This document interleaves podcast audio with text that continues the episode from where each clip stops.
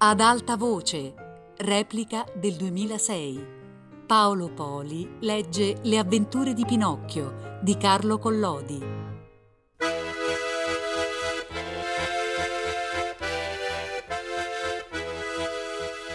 Pinocchio corre pericolo di essere fritto in padella come un pesce.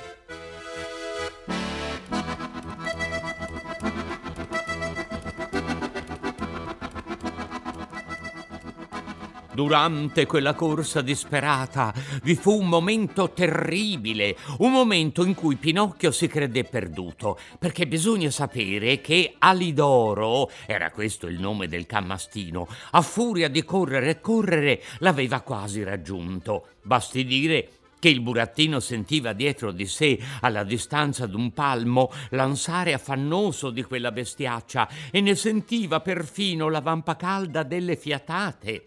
Per buona fortuna la spiaggia era ormai vicina e il mare si vedeva lì a pochi passi. Appena fu sulla spiaggia, il burattino spiccò un bellissimo salto, come avrebbe potuto fare un ranocchio, e andò a cascare in mezzo all'acqua. Alidoro invece voleva fermarsi, ma trasportato dall'impeto della corsa, entrò nell'acqua anche lui e quel disgraziato non sapeva nuotare, per cui cominciò subito ad annaspare con le zampe per reggersi a galla, ma più annaspava e più andava col capo sott'acqua.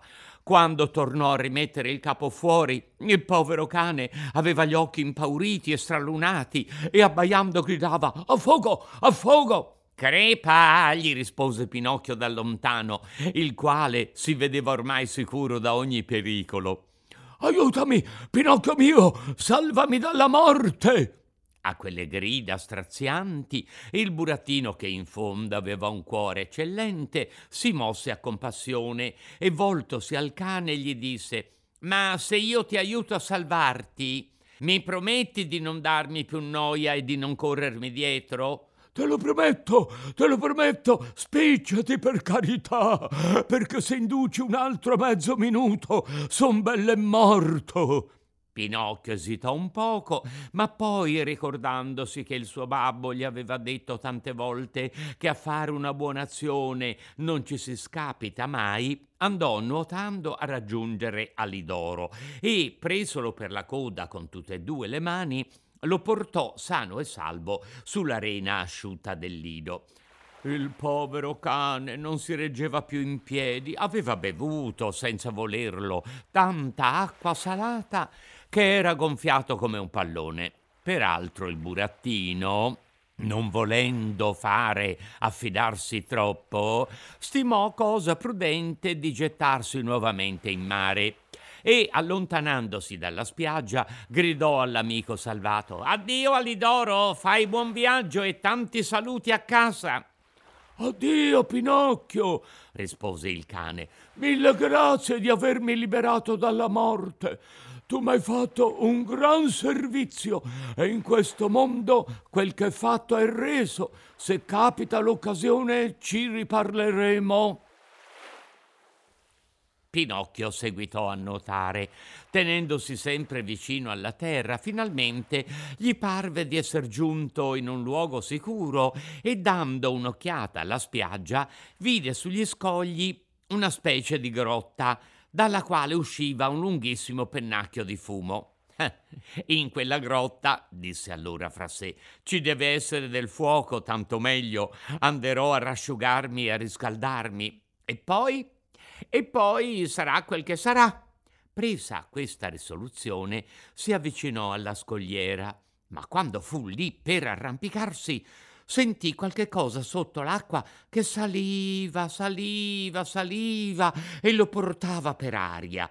Tentò subito di fuggire, ma ormai era tardi, perché con sua grandissima maraviglia si trovò rinchiuso dentro a una grossa rete, in mezzo a un brulichio di pesci d'ogni forma e grandezza che scodinzolavano e si dibattevano come tant'anime disperate. E nel tempo stesso vide uscire dalla grotta un pescatore così brutto, ma tanto brutto che pareva un mostro marino. Invece di capelli aveva sulla testa un cespuglio foltissimo di erba verde. Verde era la pelle del suo corpo, verdi gli occhi, verde la barba lunghissima che gli scendeva fin qua giù. Pareva un grosso ramarro ritto sui piedi di dietro. Quando il pescatore ebbe tirata fuori la rete dal mare, gridò tutto contento: Provvidenza benedetta! Anc'oggi potrò fare una bella scorpacciata di pesce.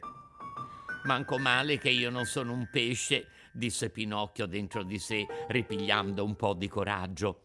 La rete piena di pesci fu portata dentro la grotta, una grotta buia e affumicata, in mezzo alla quale friggeva una gran padella d'olio che mandava un odorino di moccolaia ad ammozzare il respiro.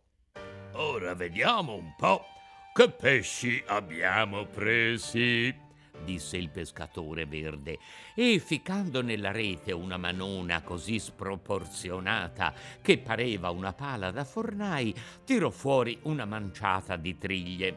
Buone queste triglie! disse guardandole e annusandole con compiacenza, e dopo averle annusate le scaraventò in una conca senz'acqua.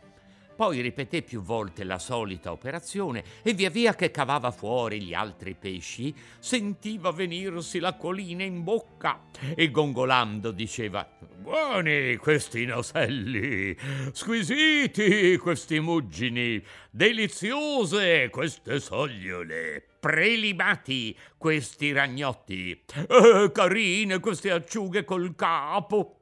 Come potete immaginarvelo, i naselli, i muggini, le sogliole, i ragnotti e le acciughe andarono tutti alla rinfusa nella conca a tener compagnia alle triglie.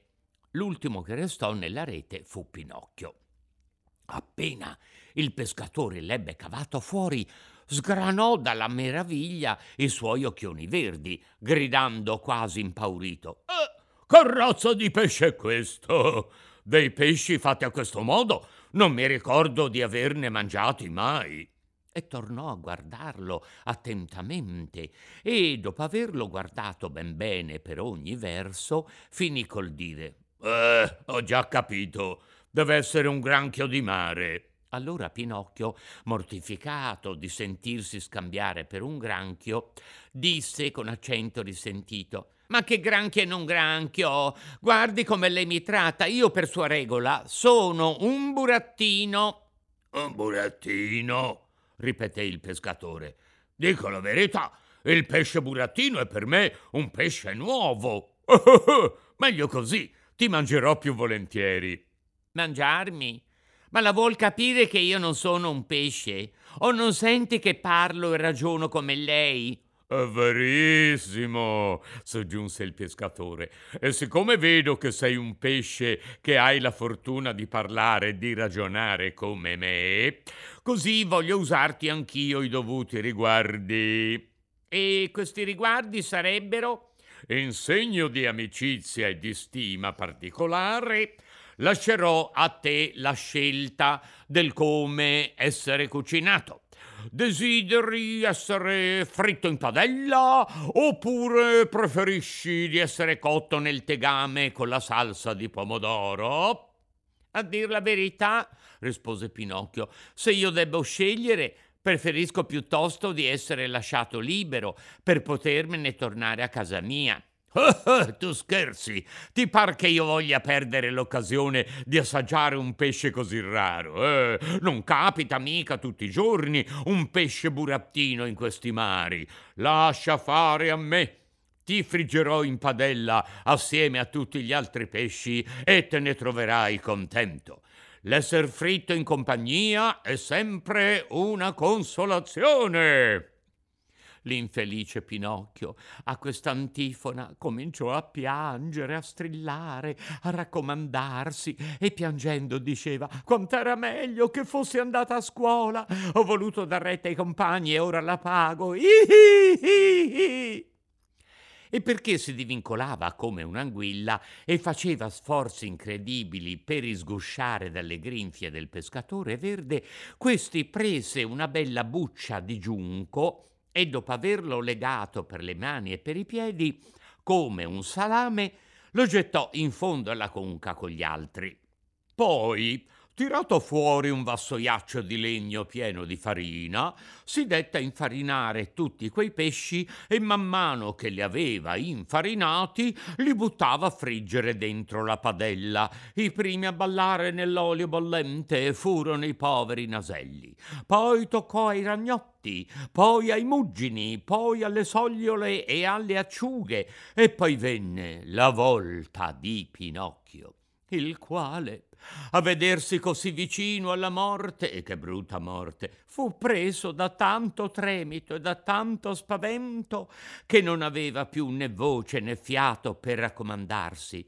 Il povero figliuolo si raccomandava con gli occhi, ma il pescatore verde, senza badarlo neppure, lo avvoltolò cinque o sei volte nella farina infarinandolo così bene dal capo ai piedi che pareva diventato un burattino di gesso. Poi lo prese per il capo e...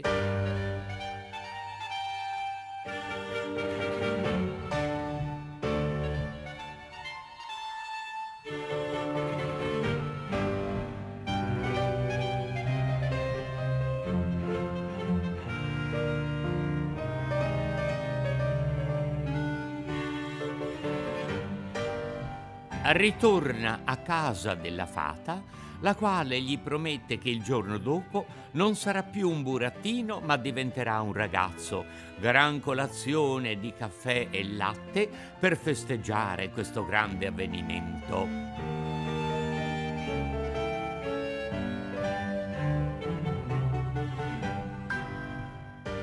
Mentre il pescatore era proprio sul punto di buttar Pinocchio nella padella, entrò nella grotta un grosso cane condotto là dall'odore acutissimo e ghiotto della frittura. Passa via! gli gridò il pescatore minacciandolo e tenendo sempre in mano il burattino infarinato.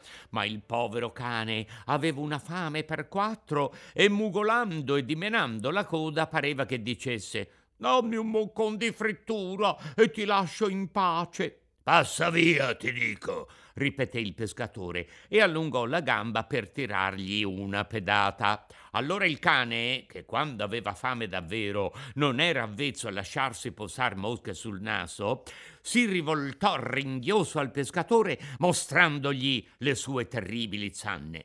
In quel mentre si udì nella grotta una vocina fioca fioca che disse Salvami Alidoro, se non mi salvi son fritto. Il cane riconobbe subito la voce di Pinocchio e si accorse con sua grandissima maraviglia che la vocina era uscita da quel fagotto infarinato che il pescatore teneva in mano. Allora che cosa fa? Spicca un gran lancio da terra, abbocca quel fagotto infarinato e tenendolo leggermente coi denti esce correndo dalla grotta e via come un baleno. Il pescatore, arrabbiatissimo di vedersi strappare di mano un pesce che egli avrebbe mangiato tanto volentieri, si provò a rincorrere il cane, ma fatti pochi passi gli venne un nodo di tosse e dové tornarsene indietro. Intanto Alidoro, ritrovata che ebbe la viottola che conduceva al paese, si fermò e posò delicatamente in terra l'amico Pinocchio. Quanto ti debbo ringraziare, disse il burattino. Non c'è bisogno, replicò il cane. Tu salvasti me e quel che fatto è reso, si sa. In questo mondo bisogna tutti aiutarsi l'uno con l'altro. Ma come mai sei capitato in quella grotta?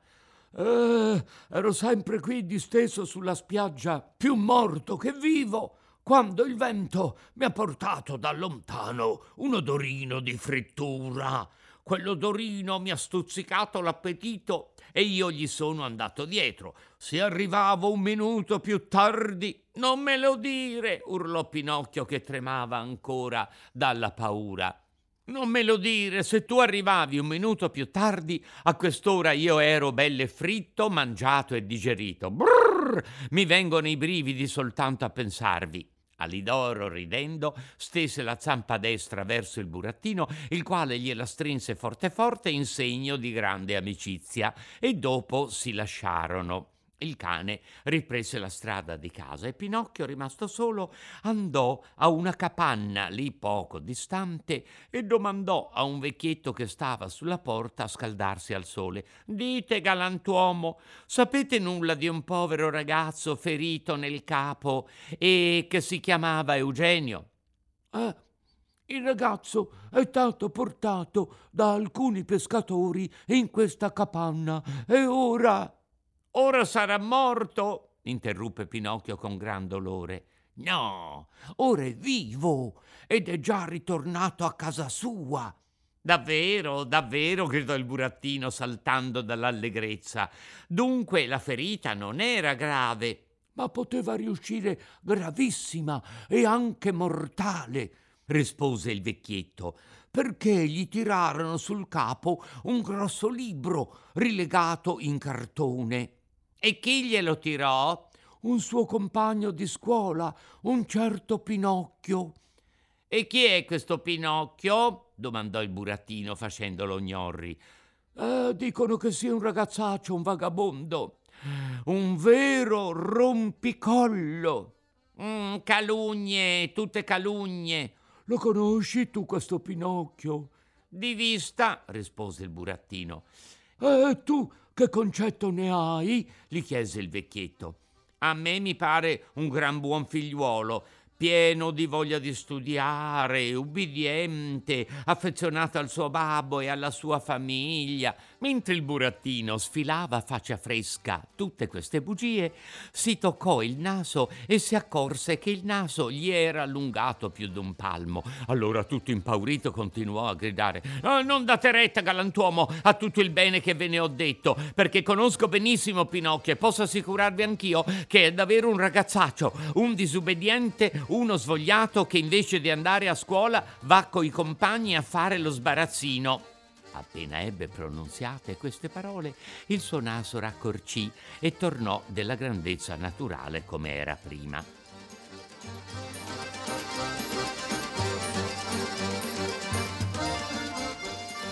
Eh, perché sei tutto bianco a codesto modo? Gli domandò a un tratto il vecchietto. Beh, vi dirò, senza vedermene, mi sono strofinata un muro che era imbiancato di fresco, rispose il burattino, vergognandosi a confessare che l'avevano infarinato come un pesce per poi friggerlo in padella. Oh, della tua giacchetta e dei tuoi calzoncini e del tuo berretto, che cosa ne hai fatto? E um, ho incontrato i ladri e mi hanno spogliato. Dite, buon vecchio, non aveste per caso da darmi un po' di vestituccio, tanto perché io possa ritornare a casa? Ragazzo mio, in fatto di vestiti, io non ho che un piccolo sacchetto dove ci tengo i lupini. Se vuoi, piglialo, eccolo là. E Pinocchio non se lo fece dire due volte. Prese subito il sacchetto dei lupini che era vuoto e, dopo averci fatto con le forbici una piccola buca nel fondo e due buche dalle parti, se lo infilò a uso camicia e, vestito leggerino a quel modo, si avviò verso il paese, ma lungo la strada non si sentiva punto tranquillo, tant'è vero che faceva un passo avanti e uno indietro e, discorrendo da sé solo, andava dicendo come farò a presentarmi alla mia buona fatina? Che dirà quando mi vedrà? Vorrà perdonarmi questa seconda birichinata? Scommetto che non me la perdona. Oh, non me la perdona di certo. E mi sta il dovere perché io sono un monello che prometto sempre di correggermi e non mantengo mai. Arrivò al paese che era già notte buia e perché faceva tempaccio e l'acqua veniva giù a catinelle, andò diritto diritto alla casa della fata con l'animo risoluto di bussare alla porta e di farsi aprire.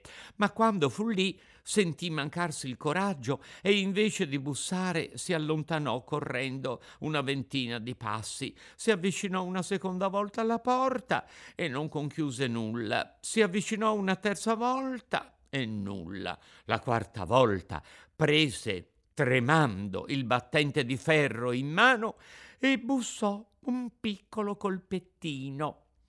Aspetta, aspetta, finalmente dopo mezz'ora si aprì una finestra dell'ultimo piano. La casa era di quattro piani e Pinocchio vide affacciarsi una grossa lumaca che aveva un lumicino acceso sul capo, la quale disse Chi è a quest'ora? La fata è in casa? domandò il burattino. La fata dorme e non vuole essere svegliata. Ma tu chi sei? Sono io. Chi io? Pinocchio. Chi Pinocchio? Il burattino, quello che sta in casa con la fata. Ah, ho capito, disse la lumaca. Aspettami costì, che ora scendo giù e ti apro subito. Spicciatevi per carità, perché io muoio dal freddo. Eh, ragazzo mio, io sono una lumaca e le lumache non hanno mai fretta. Intanto passò un'ora, ne passarono due e la porta non si apriva, per cui Pinocchio, che tremava dal freddo, dalla paura e dall'acqua che aveva addosso, si fece cuore e bussò una seconda volta e bussò più forte. A quel secondo colpo si aprì una finestra del piano di sotto e si affacciò la solita lumaca. Lumachina bella, gridò Pinocchio dalla strada. Sono due ore che aspetto e due ore a questa serataccia diventano più lunghe di due anni. Spicciatevi per carità. Ragazzo mio, gli rispose dalla finestra quella bestiola tutta pace e tutta flemma. Ragazzo mio, io sono una lumaca e le lumache non hanno mai fretta. E la finestra si richiuse. Di lì a poco suonò la mezzanotte, poi il tocco, poi le due dopo mezzanotte e la porta era sempre chiusa. Allora Pinocchio, perduta la pazienza, afferrò con rabbia il battente della porta per bussare un gran colpo da far rintronare tutto il casamento. Ma il battente, che era di ferro, diventò a un tratto un'anguilla viva, che sgusciandogli dalle mani sparì nel rigagnolo d'acqua in mezzo alla strada. Ah sì? gridò Pinocchio, sempre più accecato dalla collera. Se il battente è sparito, io seguiterò a bussare a furia di calci. E tiratosi un pochino indietro, lasciò andare una solennissima pedata nell'uscio della casa. Il colpo fu così forte che il piede penetrò nel legno fino a mezzo, e quando il burattino si provò a ricavarlo fuori, fu tutta fatica inutile, perché il piede c'era rimasto conficcato dentro come un chiodo ribadito. Figuratevi il povero Pinocchio dove passare tutto il resto della notte con un piede in terra e con quell'altro per aria. La mattina, sul far del giorno, finalmente la porta si aprì.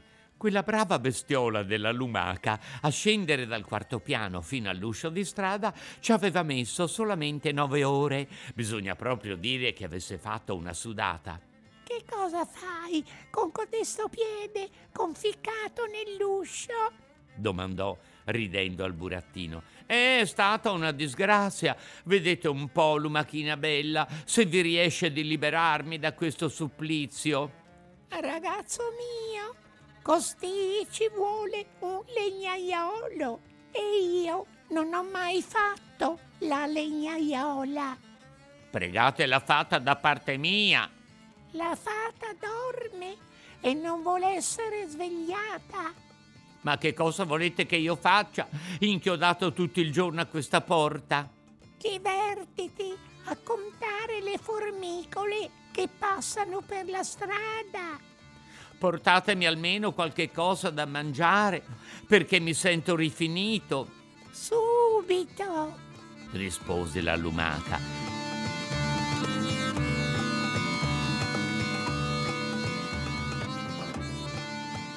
Difatti, Dopo tre ore e mezzo, Pinocchio la vide tornare con un vassoio d'argento in capo.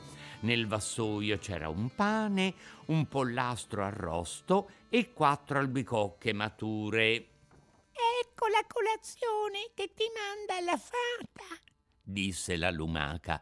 Alla vista di quella grazia di Dio, il burattino sentì consolarsi tutto, ma quale fu il suo disinganno quando, incominciando a mangiare, si dové accorgere che il pane era di gesso, il pollastro di cartone e le quattro albicocche di alabastro colorite al naturale.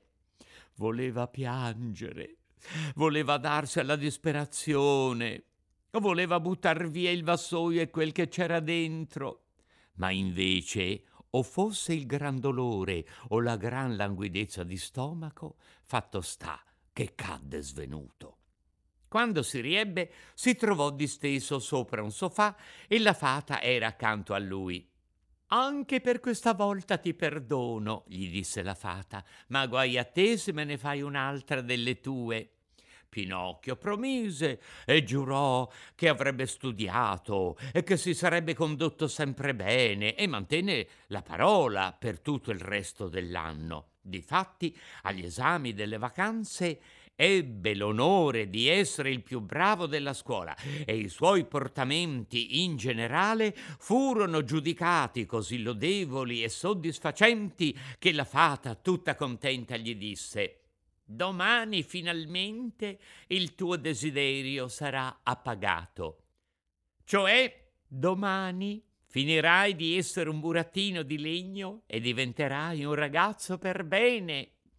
Chi non ha veduto la gioia di Pinocchio a questa notizia tanto sospirata non potrà mai figurarsela. Tutti i suoi amici e compagni di scuola dovevano essere invitati per il giorno dopo a una gran colazione in casa della fata per festeggiare insieme il grande avvenimento e la fata aveva fatto preparare 200 tazze di caffè e latte e 400 panini imburrati di sotto e di sopra.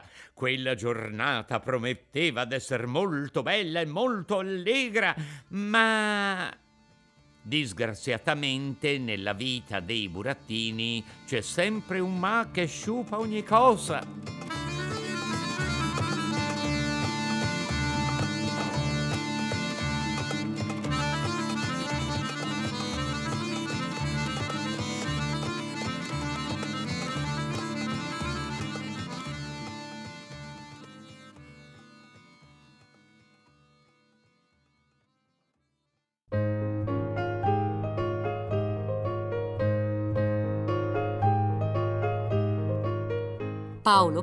Ha letto Le avventure di Pinocchio di Carlo Collodi. Tutte le puntate sul sito e sull'app Rai Play Radio. Ad alta voce è un programma Rai Radio 3.